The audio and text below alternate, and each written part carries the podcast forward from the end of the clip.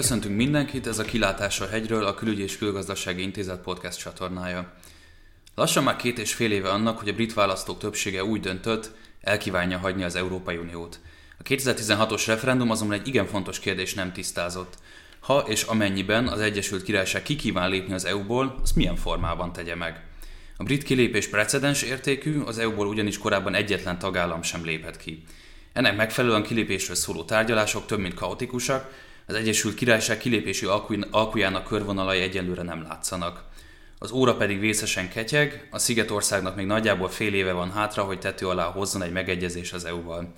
Ahogy önök is kitalálhatták, mai trémánk a Brexit lesz, Beszélgető partnerem pedig Szabó Barnabás, az intézet kutatója. Szervusz, köszöntelek. Szervusz, köszöntöm a hallgatókat. Nos, elsőként arra szeretnék megkérni, hogy röviden vázolt fel a helyzetet. Öm, hol állnak most a tárgyalások, illetve mit sikerült elérni tavaly márciusa óta, amikor az általam már említett óra elkezdett ketyegni? A tárgyalások jelenleg erősen el vannak akadva, ami annak köszönhető, hogy nagyon hosszú brit belpolitikai húzavona után és a brit kormány részéről több terv elvetése után Tereza May végül egy kompromisszumos javaslattal érkezett az Salzburgi EU csúcsra, ahol viszont az európai kollégái jelezték, hogy ez a kompromisszumos terv sem igazán kompatibilis az EU által felvázolt irányelvekkel. Ez azt is jelenti, hogy az elmúlt hát másfél-két év tervei azok most megint megbicsaklani látszanak, illetve ilyen közel a határidő sem tudjuk, hogy mi lesz a végső formája a megegyezésnek. Közben mind a két fél dolgozik a, a, maga, a maga részén. Nyilván a nagyobb felelősség ebben azért a briteken van, úgyhogy Tereza May próbál egyensúlyozni az Európai Unió által egyébként viszonylag korán és viszonylag világosan felvezott irányelvek között, és a egyrészt brit viszonylatban a saját pártján belül fennálló ellentétek, valamint nyilván a kormány és az ellenzék közötti Brexit-tel kapcsolatos nézeteltérések között. Mit tartalmazott ez a terv, amit Tereza May bemutatott a Salzburgi csúcson, illetve az által is említett EU-s irányelvek, azokat hogyan lehetne összefoglalni?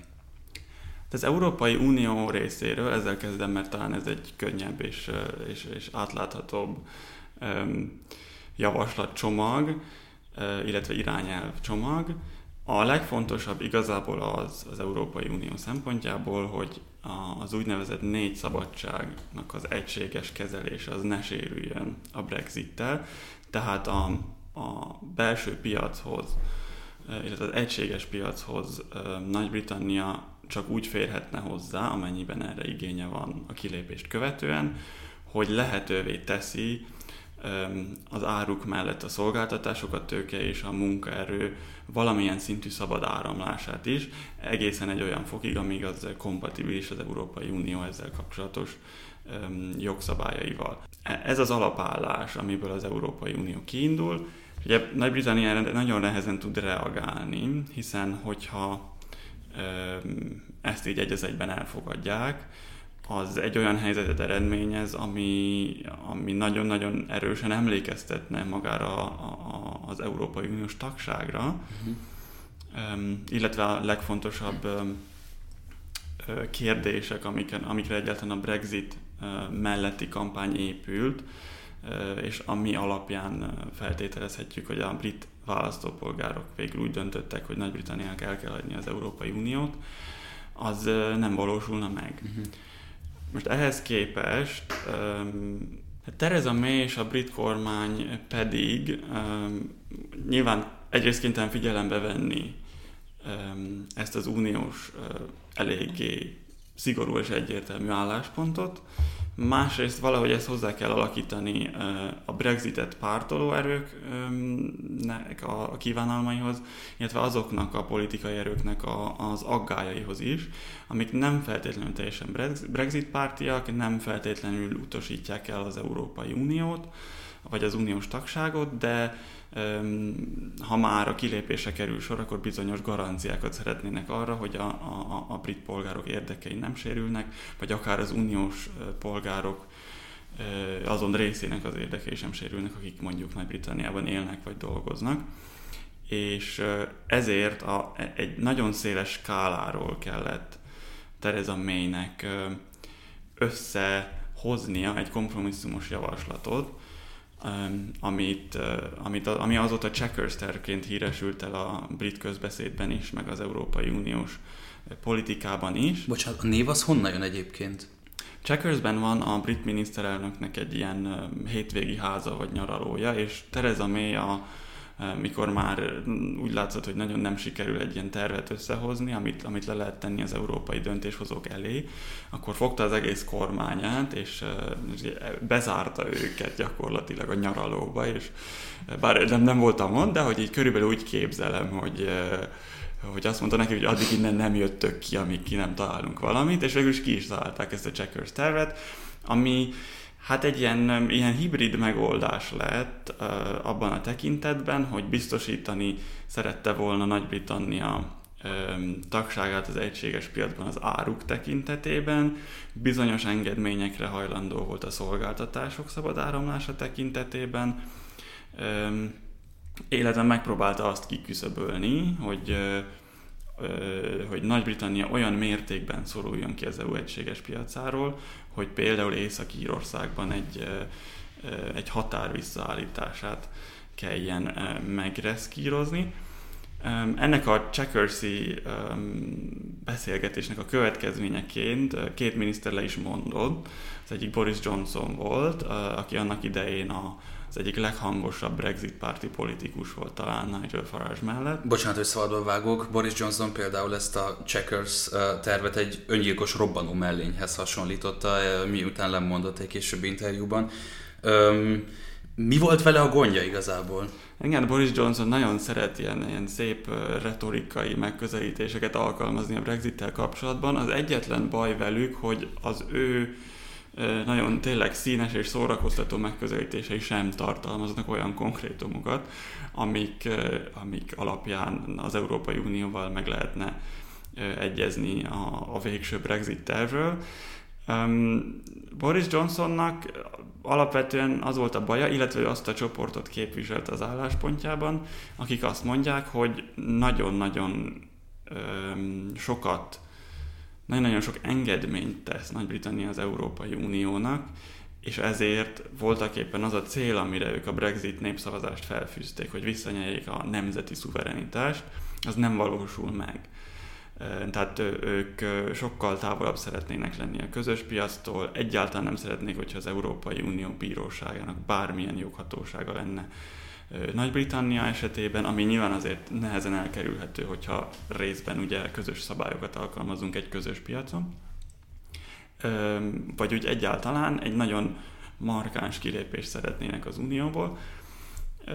És hát Boris Johnson, aki ugye egyrészt erre építette fel az ő saját Brexit kampányát, Másrészt viszont, amikor arra került volna a sor, hogy ezután, illetve David Cameron ezt követő lemondása után akár ő is lehetett volna a miniszterelnök, akkor egy kicsit hátrább lépett, sőt végül Tereza May kabinetjében kötött ki, mint az ő külügyminisztere. Aki egyébként a maradáspárti öm, képviselő közé tartozik. Így van, Tereza Maynek az a nagyon kellemetlen, bár önként vállalt feladata van, hogy míg David Cameron belügyminisztereként az EU-ban való maradás mellett kampányolt, most az az egyetlen fő feladata, mint brit miniszternek, hogy levezényelje az Európai Unióból való kilépést.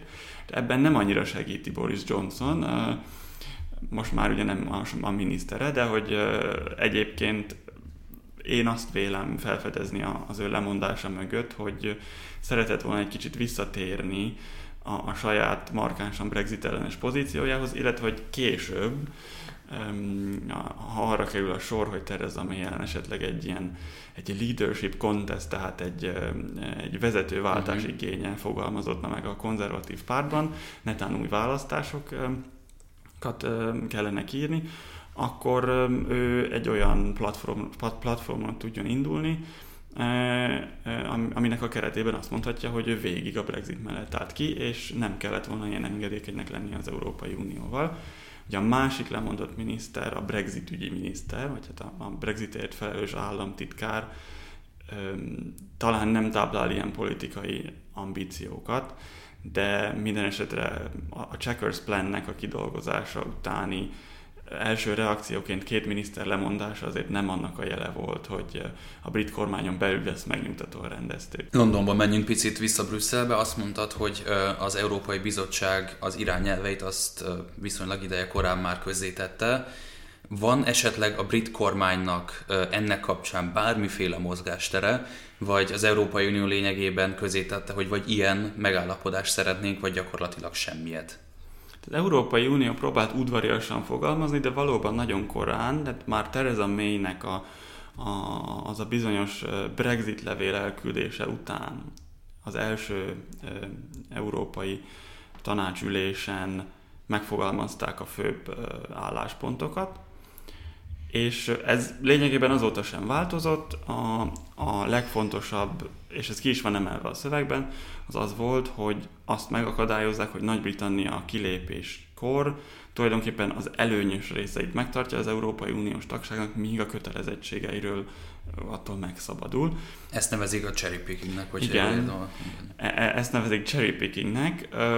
Ez egy annyira elterjedt kifejezés lett a Brexit kapcsán, hogy a hivatalos uniós irányelvek, illetve a tárgyalási irányelvekben, amikor ugye megbízták Michel Barnier volt francia külügyminisztert a, az Európai Unió részéről a Brexit tárgyalások levezetésével, a cherry picking szó bár nincs nagyon hivatalos hangulata, de szerepel az Európai Uniós dokumentumokban.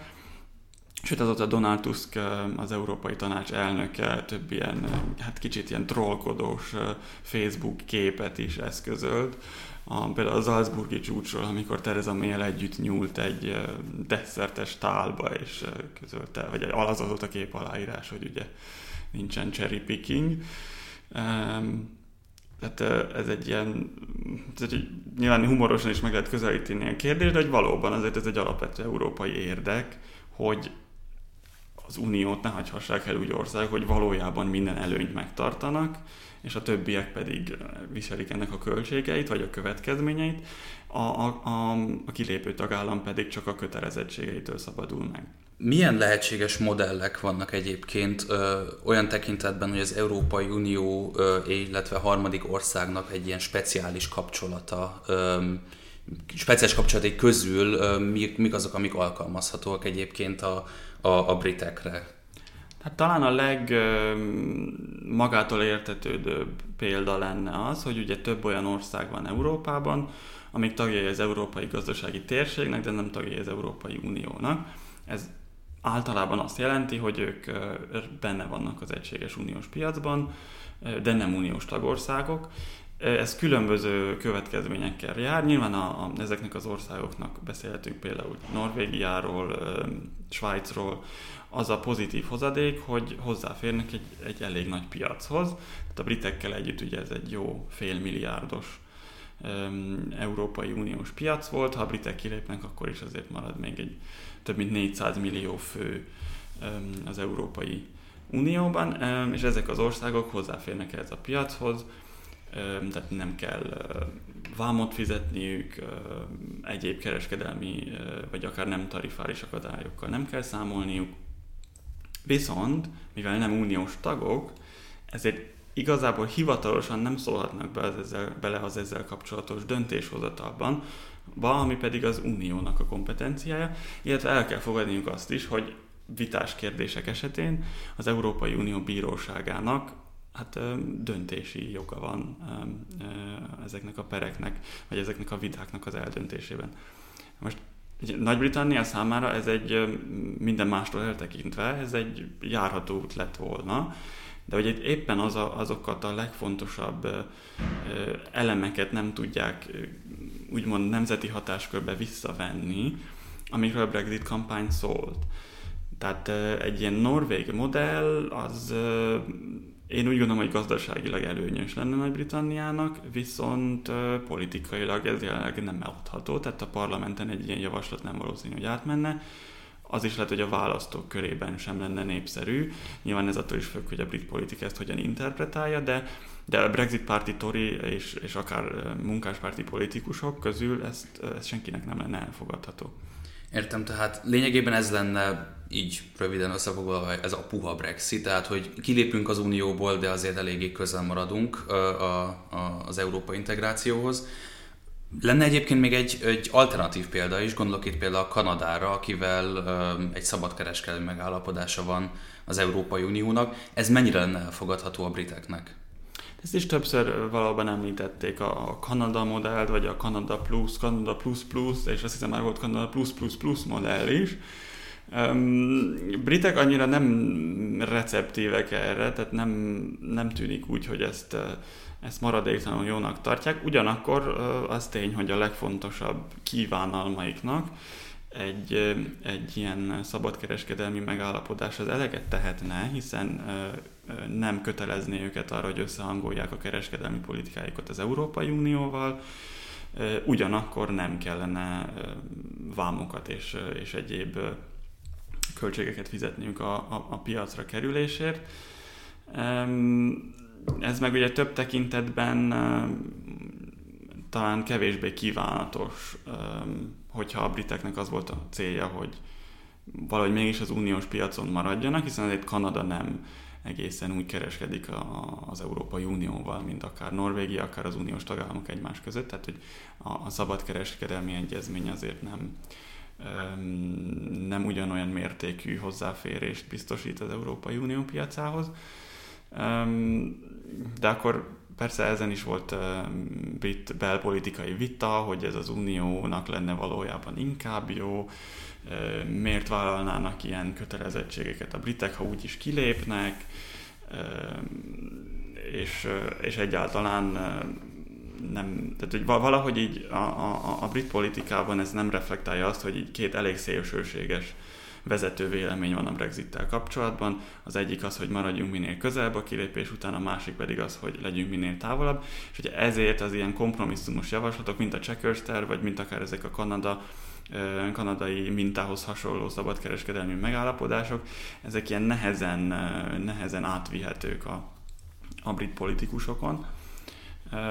Ugyanakkor érdekes, hogy ugye gazdasági szempontból ezeket sokkal könnyebb talán értékelni, vagy sokkal, sokkal előnyösebbnek tűnnek, és láthatólag erre nincs olyan reakció a brit politika részéről, hogy hm, ez egy fair deal, ez egy elfogadható alkú, miért ne csinálnánk így, mert hogy inkább a, inkább a szimbolikus részekre fókuszálnak, ugye ez gyakori a politikában, de hogy a nemzeti szuverenitás, a, a brit önállóság, a brit elkülönülés, meg az, hogy vissza tudjanak fordulni, bár ezt én sem tartom, vagy én nem tartom egy, egy nagyon jó ötletnek, vagy egy reális forgatókönyvnek a korábbi nemzet közösségi piacaikhoz britek ugye mennek, viszont 27 tagállam marad az Európai Unión belül. Kérdésem az, hogy vannak-e az EU 27-eken belül külön érdekek a Brexit-tel kapcsolatban, vagy a kontinentális Európa egy egységesen tud fellépni a Brexit ügy kapcsán? Eddig azt láttuk, hogy nincsen törésvonal az EU 27-eken belül, tehát a 27 tagállam, aki ugye a Nagy-Britannia nélkül számított bent maradók, ők miután a, az Európai Tanács készhez vette a, a brit levelet a kilépésről, kialakították ezeket az irányelveket, amikről már egy kicsit beszéltünk, és azóta körülbelül ehhez ragaszkodnak, mindenki viszonylag egységesen felsorolkozott Michel Barnier és a csapata mögött. Vannak néha egy kicsit disszidens hangok, ha úgy veszük, több uniós politikus is felhívta arra a figyelmet, hogy nem kellene annyira megbüntetni Nagy-Britanniát, vagy éppen az ellenkezőjére, bár azért nem, tehát egy kicsit udvariasabban fogalmazva, de hogy nem szabad, hogy feladjuk azt a fajta tárgyalási kemény pozíciót, amiből az unió indul, hiszen, hiszen az alapvető uniós érdek. Tehát, hogy így vannak olyan megszólalások, amik arra intik az, az ezzel megbízott Európai Uniós tímet, és Michel barnier hogy ilyen vagy olyan irányba mozduljon, de az egységes európai álláspont mögül egyébként nem léptek ki a tagországok, és az a brit terv sem sikerült. Volt egy rövid ideig erről szó, hogy esetleg egyenként próbálja um, vagy Theresa May, vagy ugye az új Brexit miniszter Dominic Raab meggyőzni az egyes tagállamokat, hogy a Checkers tervet, vagy, vagy ennek egy változatát fogadják el. Szép dolog az uniós egység, viszont azért ne felejtsük el, hogy az Európai Unió számára azért ez egy óriási pofon és veszteség, hogy az Egyesült Királyság elhagyja az integrációt, és lényegében az a flexibilis tagság, amit a britek sokszor magukénak szerettek volna követelni, ezt igazából nem tudták megvalósítani. A britekkel ugye, hogy is fogalmazok, egy szalonképes fékező lép ki az Európai Unióból, és innentől fogva, főleg így az Európai Unió kisebb tagállamaiban, és főleg az Európai Unió keleti felén olyan aggodalmak lesznek urrá, hogy a nagyobb tagállamok, a német-francia tengely főleg, gyakorlatilag bedarálja a kisebbeket, és már semmi nem fogja útját állni a, a többsebességes európai integráció elől.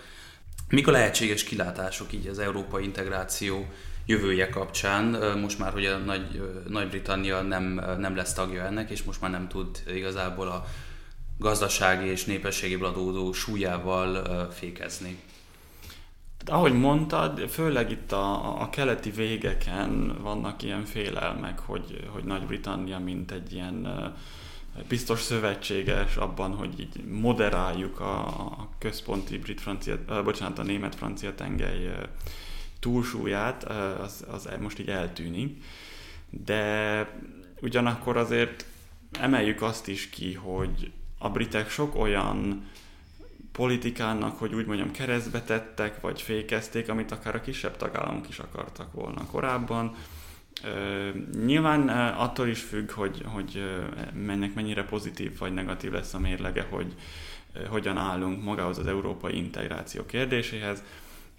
Azt, azt több elemző is kiemelte, hogy, és hát ez erre valóban lehet számítani, hogyha a britek elmennek, az magának az európai integrációnak adhat egy lökést, hiszen ők nagyon szerettek mindenbe olyan formán beleszólni, hogy inkább kevesebbet, mint többet adjunk be a közösbe, illetve Nagy-Britannia magának a, a, a, már az integrációs folyamatában is nagyon sok olyan engedményt kitárgyal, amik hát nem van biztos, hogy annyira szimpatikusak a többi tagországnak, mert hogy azt jelezte, hogy mi itt is vagyunk, meg nem is. Ugye erre csak a legszimbolikusabb példa tulajdonképpen a, az, hogy a britek nem nem derogációt, tehát nem egy határidő kitolást kaptak az euró bevezetésére, mint a legtöbb többi tagállam, hanem eleve opt-outot, tehát nekik soha nem is lehetett volna kötelező bevezetniük az eurót.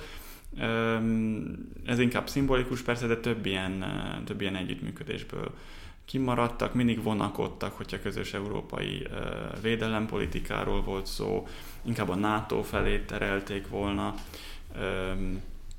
az európai védelem kérdését. Ugye ezt például láttuk, hogy most Donald Trump elnökségével egy nem annyira mindig megbízható irányvonal, de például egy, egy lehetséges következmény az lehet, hogy az Európai Unió tagállamai, akik maradnak, azok most jobban össze tudják hangolni ezeket az igyekezeteket, mert hogy Nagy-Britannia hát nem csak hasznos ellensúlyként, hanem ilyen széttorpedózó erőként sem marad már a tárgyalóasztalnál. Persze, ha egyszer sikerül kilépniük. Ez azért egy nagy kérdés, és ennek kapcsán térjünk is brit belpolitikai vizekre egy, egy picit. Ugye kezdve a kormányzó pártal, ugye a világ talán egyik legidősebb, hanem a legidősebb pártja, pártjának így igazából a védjegye az volt, hogy bármilyen körülmények között ők voltak a jó kormányzó erő. Most ugye a Brexit tárgyalások, illetve az egész belpolitikai helyzet komoly próbára teszi a, a, a torikat. Ugye említetted, hogy közelmúltban lemondott Boris Johnson külügyminiszter, illetve a Brexit ügyminiszter David Davis. A táncoló királynő alatti parketták pedig szintén inognak. Tereza Maynek egy komoly ellenzéke van a saját pártján belül, ami a pár nappal ezelőtti Birminghami kongresszuson is jól előjött. Hogy látod, hol húzódnak a főbb törésvonalak a, a Torikon belül? Ja, a Birminghami kongresszus az nagyon szépen jelezte az egyik fő törésvonalat. Ugye Tereza May nagy beszéde előtt, illetve az az előtti napon Boris Johnson volt a fő attrakció, tehát ő, ő így miután lemondott a miniszterségéről, úgy pozícionálta magát, mint a mint a szélsőségesebb, vagy hát keményebb Brexitet követelő erőknek a szószólója. És hát erre is kellett reagálni a Theresa May-nek. az ezt követő beszédében. Nyilván a legfontosabb törésvonal az, az, az a Brexit kérdése önmagában.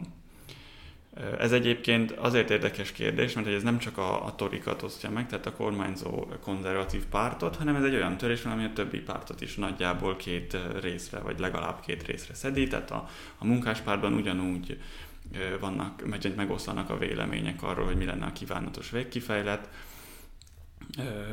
ami ugye nem teszi nagyon egyszerűvé azt, hogy a Brexit kérdését azt egy politikai csoportosuláshoz kössük. De Tereza Maynek ráadásul, mint ugye hát a, a kormányzás feladatát végző embernek, illetve az ő kormányának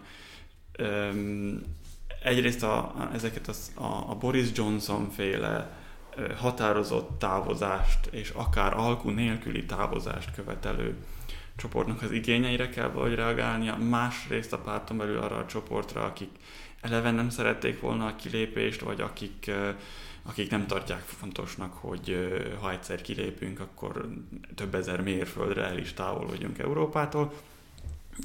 És közben meg ugye arra is reagálnia kell, ugye ez már a párton kívül van, hogy a munkáspárt arra a fiaskóra, ami most már ugye nagyon sok ideje tart, magára a Brexit fiaskóra, megpróbálja ráépíteni a választási stratégiáját, hogy most még nem tudjuk, hogy lesznek-e választások, tehát éppenséggel nem kizárt, hogy hamarosan lesznek, és ugye maga az a tény, hogy Tereza May és kormánya nem nagyon sikeresen birkózik meg sem a saját pártjával, sem általában a Brexit tárgyalásokkal. Ez egy komoly támadási felületet ad neki. És hát ugye akkor közben még ott van az Európai Unió is, ami pedig az órájára mutogat, hogy most már így valami olyasmi javaslatot le kellene tenni az asztalra, amire, amire ők is igen mondhatnak. És akkor hát az én személyes kedvencemről még nem is beszéltünk, az pedig Skócia.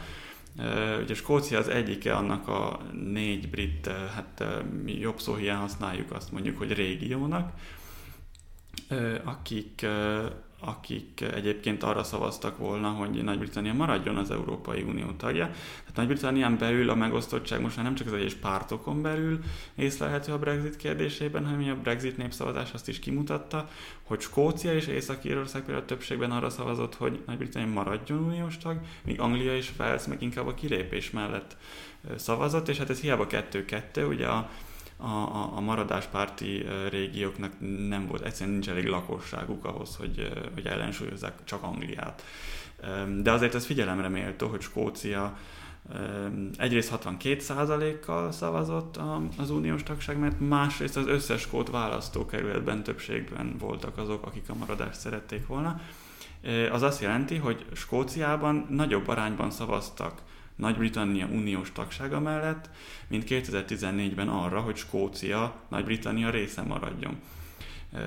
Ennek kapcsán egy kérdést körbevetnék.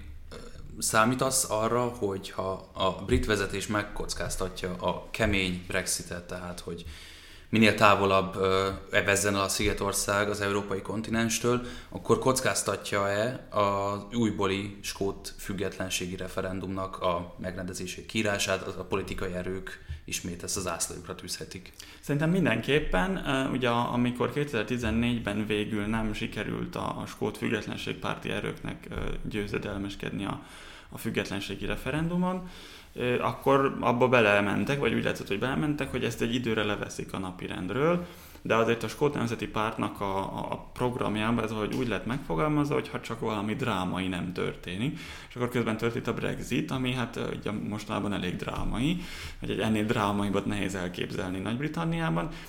Egyelőre kivárnak, tehát hogy egyelőre azt próbálják figyelemmel kísérni, hogy végül Nagy-Britannia milyen feltételek mellett távozik az Európai Unióból. Ugye ha rossz feltételekkel, amire hát van némi esély, akkor azt a skót kormány, illetve a skót kormányzó erő, a skót nemzeti párt, ez elég könnyen el tudja úgy adni a választóinak, hogy hát Westminster nem nagyon vette figyelembe az érdekeinket, egy rossz alkut hozott össze az Európai Unióval, azért, mert az angolok vagy a velsziek úgy akarták, úgyhogy talán újra kellene gondolni ezt a függetlenség kérdést.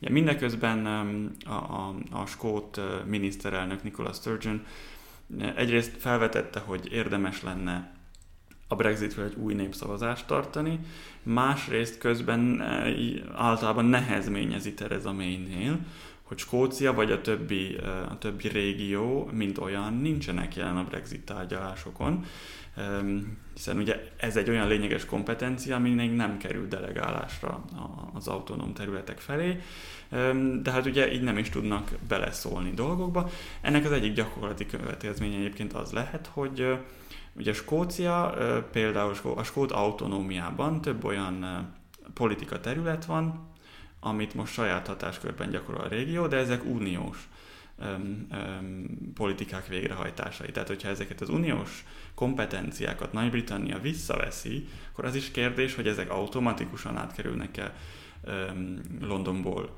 Skóciába, vagy London megpróbál ezzel manipulálni egy kicsit, hogyha már az Uniótól visszaszereztük, akkor most nem adjuk tovább Skóciának, de erre egyébként nincs válasz, tehát E, e, hogyha valamire, erre még kevésbé van kidolgozott terve Nagy-Britanniának, úgyhogy ebből még hatalmas kavarodás lehet. Egyébként a másik régió esetében, ami ugye a maradás mellett szavazott, Észak-Írországról van szó, szintén problémákat okozhat az, hogyha az írhatárt a kilépés miatt vissza kell állítani, akkor elképzelhető, hogy egy idő után az északír társadalom mégiscsak élni fog azzal a lehetőséggel, ami, ami korábban a helyi konfliktusokat rendező nagypénteki egyezményből végül is következik, hogy csatlakozhat Írországhoz. Tehát ilyen módon visszakerült az Európai Unióba, úgyhogy egy szélsőséges esetben hát Nagy-Britannia kiválik az Európai Unióból, és Nagy-Britannia felel meg Nagy-Britanniából. Persze ezt így nem vizionálnám a következő hétre, de, de vannak ilyen forgatókönyvek Skót Nemzeti Párt után még egy szót ejtsünk a brit munkáspártról, és akkor utána a brit belpolitika letudva. A Brit uh, The Economist magazin egyik legfrissebb számában megszólaltattak egy uh, brit uh, uh, konzervatív veterán uh, képviselőt, aki szerint idézem, Jeremy Corbyn, ugye ő a munkáspártnak a vezetője, tehát Jeremy Corbyn a legjobb toborzó tiszt a konzervatív párt számára. Ennyire sima lenne a helyzet a jelenlegi felállásban, vagy a munkáspárt még képes belpolitikai nehézséget okozni a, a toriknak? Biztos, hogy fog még belpolitikai nehézséget okozni, csak ehhez a Torikhoz hasonló problémát kell legyőznie. Tehát, hogy a párton belül itt sem nagyon van egységes Brexit irányvonal. Ugye ez azért látszik kevésbé, mert hogy nem ők vannak kormányon, tehát ezt végül is most nem nekik kell menedzselniük, de, de a munkáspárt körülbelül ugyanolyan megosztott a kérdésben, mint akár a konzervatívok, és hát Jeremy Corbyn-t is támadják amiatt, hogy nem egészen látszik, hogy mi lesz az ő pontos irányvonal ebbe a kérdésben. Amivel kapcsolatban határozottabb megnyilvánulásokat lehet tőle hallani, az inkább az, hogy szükség lehet még egy referendumra. Amivel kapcsolatban viszont már kevésbé határozott az az, hogy ez miről lenne ez a referendum, tehát hogy magáról a Brexit tényéről, még egyszer ugyanarról a kérdésről megkérdezni a brit lakosságot, mert hogy azóta már megbánták, látják, hogy nem megy ez olyan könnyen, eleve szörnyű apokaliptikus képzetek vannak a fejükben arról, hogy mi lesz ezután, vagy hogyha Tereza May végre letárgyal valamit az Európai Unióval, amivel az, amire az Európai Bizottság, a tagállamok és az Európai Parlament is azt mondja, hogy rendben van, akkor mielőtt a parlamenten ezt, vagy akár mi után ezt átnyomja, már mint Nagy-Britanniában, még erről az alkuról kellene egy népszavazás. Itt, ebből ugye megint több kérdés következik, mint válasz, mert hogyha mondjuk a nagy-britanniai választópolgárok elutasítják azt a konkrét alkut, amit végre Tereza May és kormánya megköt, akkor mi van? Tehát, hogy ugye akkor a határidőből addigra körülbelül kifutunk. Vissza Brüsszelbe tárgyalni. Igen, és akkor vissza kell menni, de hogy akkor tehát, milyen alapon megyünk, vagy hogyan, hogyan írjunk föl valamit, amit tulajdonképpen mind a két félnek jó volt, csak nem sikerült a népszavazáson átvinni. A bizottság Brexit főtárgyalója Michel Barnier augusztusban azt nyilatkozta, hogy a kilépési egyezmény 80%-ában lényegében egyetértés van viszont problémás 20% az nagyon problémás. Említetted ugye az északír ír kemény határt, és ennek kapcsán a, a nagypénteki egyezmény, de mi van még? Mi, a, mi tartalmaz ez a 20% még? Hát ez a 20% ez, ez tulajdonképpen azoknak a, a legfontosabb kérdéseknek az összessége lehet, amik amik az alapkérdések voltak sajnos. Tehát a, a, a, úgy tűnik, hogy a részletekben, vagy bizonyos politikák részleteiben most már valóban ez a 80%-os készültségi szint ez megvan. Öm, tehát a, a brit minisztérium, gondol, minisztérium gondolom, hogy gőzerővel dolgoztak azon, hogy hogyan válasszák le a brit halászati politikát az Európai Unióéről, de sajnos azok a, azok a, hogy mondjam, alkotmányos erejű, vagy majdnem olyan fontos kérdések, tehát alapvetően a belső piaci részvételnek a, a pontos szabályai, és igen, ahogy mondtad, az írhatár kérdése, ír-észak írhatár kérdése, ezek azok a kardinális, kardinális kérdések, amik az egész, tehát a többi 80%-ot is valahogy meghatározzák, és ezekben viszont nem sikerült gyűlőre jutni, hiszen vagy az Európai Uniónak elfogadhatatlanok bizonyos követelések, vagy a brit szuverenitás szempontjából látják úgy, hogy, hogy nem alkuképes Nagy-Britannia bizonyos kérdésben. A puha Brexit támogatói gyakran hoznak fel gazdasági érveket amellett, hogy miért lenne érdemes lehető legközelebb maradni az EU-hoz a kilépés után is. Két ö, tanulmányt idéznék, az egyik a londoni székhelyű és EU támogató ö, CER intézet, akinek, ö, aminek a frissen megjelent tanulmánya szerint a referendum óta a brit gazdaság heti szinten 440 millió angol fonttal lett szegényebb, ez éves szinten 23 milliárd, milliárd fontot jelent, ami a brit gazdaság vagy a brit GDP közel 2%-át jelenti, illetve egy másik, eh, az egy Kölni székhelyű eh, IV intézet, ami szintén egy friss, tanulmányban, eh, friss tanulmányában azt írja, hogy ha nem születik megállapodása Brexitről és, és egyezmény nélkül válik ki Nagy-Britannia az Európai Unióból, és lényegében úgy kezeli a két entitás egymást, mint két WTO tag, akkor az EU egyesült, vagy EU-brit kereskedelem akár jelenlegi szint felére is csökkenhet. Hosszú bevezető után akkor jön a kérdés, hogy ezek a for- horror forgatókönyvek hogy jelennek meg a brit uh, politikai diskurzusban, illetve a kormányzati döntéshozatal szempontjából mennyit nyomnak alatba? Hát kénytelenek figyelembe venni őket. Ugye a, az egyik része a, ennek a problémának az, ami már most tapasztalható. Ugye Nagy-Britanniában uh, jogilag még semmi nem változott az Európai Unió történő viszonyban, viszont a, az a, azok a félelmek vagy bizonytalanságok, amik ugye a tárgyalásokat övezik, azok már elkezdték kifejteni a hatásokat a brit gazdaságra, hogy az első tanulmány, amit említettél, az tulajdonképpen erre reagál, vagy ezt, ezt veszi figyelembe amikor ugye rosszabb fordulók vannak a tárgyalásokban, akkor a font is általában egy kicsit meginog, amihez nem voltunk feltétlenül korábban hozzászokva. Illetve nagyon sok cég elkezdte azt tervezni Nagy-Britanniában, hogy melyik részét, vagy akár egészben, vagy, vagy, vagy csak részben vonuljon ki Nagy-Britanniából, abból a szempontból, hogy hogyha a határon átnyúló, Európa felé a határon átnyúló tevékenységet végzett, akkor az európai egységeikkel való hát kommunikáció, tehát kereskedelem elsősorban, az sokkal drágább lehet a Brexit után. Ez nagyon sok, ez nagyon sok céget érinthet, tulajdonképpen az összeset, ami nem csak kizárólag Nagy-Britannián belül operál. Az egyik jellemző példa erre talán az Airbus, amit ugye egy francia-brit, illetve francia-brit-német repülőgép gyártó, eléggé hát a, a piac egyik meghatározó szereplője, és részben Nagy-Britanniában szerelik össze ezeket a repülőgépeket. Most kérdés, hogy ha Franciaországból be kell hozni hozzá az alkatrészeket, akkor az most meg lesz-e vámolva, mennyivel ez drágább, egyáltalán, hogyha visszaáll ugye a, ebből a szempontból a határellenőrzés, akkor mennyivel később érkezik meg az üzembe, hogyan tudják tartani a, a gyártási határidőket, a költségeket, stb. stb. Tehát ezek nagyon komoly problémák, amik elég sok céget foglalkoztatnak most. A, a, a másik pedig, ami a, a, már a kilépés utáni prognózis, ezt nagyon nehéz látni, hogy, hogy tényleg ekkora visszaesésen mehet-e keresztül az uniós brit kereskedelem, de éppenséggel, hogyha semmilyen alkú nem születik, ami, ami valamiféle preferenciáltabb elbánást biztosítana Nagy-Britanniának, akkor elképzelhető. hogy magukban a brit tervekben szerepeltek olyan igények, hogy ők visszatérjenek a saját kereskedelmi politikájukhoz, amit az Uniótól függetlenül hoznak meg, és különböző nemzetközösségi országokat emlegettek, mint, mint fontos felvevő piacot, amit eddig elhanyagoltak. Én nagyon szkeptikus vagyok a tekintetben, hogy mennyire tudja ez átvenni akár az Európai Unió szerepét, de nyilván, hogyha az Európai Unióban nagyon költséges lesz a kereskedés, akkor kénytelenek lesznek más piacok után nézni. Végezetül pedig pillancsuk picit a jóskömbe. Három kérdésem lenne hozzád, és arra kérnélek, hogy röviden válaszold meg ezeket a kérdéseket. Az első, hogy szerinted mekkora esély van annak, hogy az Egyesült Királyság és az Európai Unió végül nem fog tudni megállapodni egymás, azaz a britek egyezmény nélkül lépnek ki az EU-ból? Én erre most olyan 75%-ot mondanék. Ez elég magas szám. Okay. Második, hogy erről már beszéltünk a korábbiakban is, hogy szerinted lesz-e még egy referendum a Brexitről? Tehát nem a Brexit dealről, hanem magáról arról, hogy Nagy-Britannia kilépjene az egy Európai Unióból.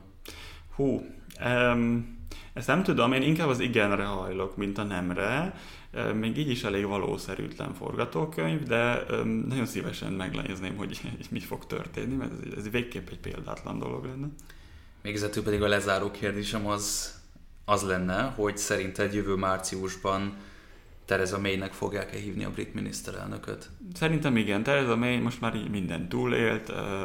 Azt is, hogy a saját maga által összehívott választásokon a torik helyeket vesztettek a parlamentben minden létező oldalról támadják, Európából, Nagy-Britanniából, Nagy-Britanniából, Skóciából, Észak-Hírországból, saját pártján belül, az ellenzék részéről, és még mindig ott van, tehát hogy ez valamilyen szempontból egy figyelemre teljesítmény.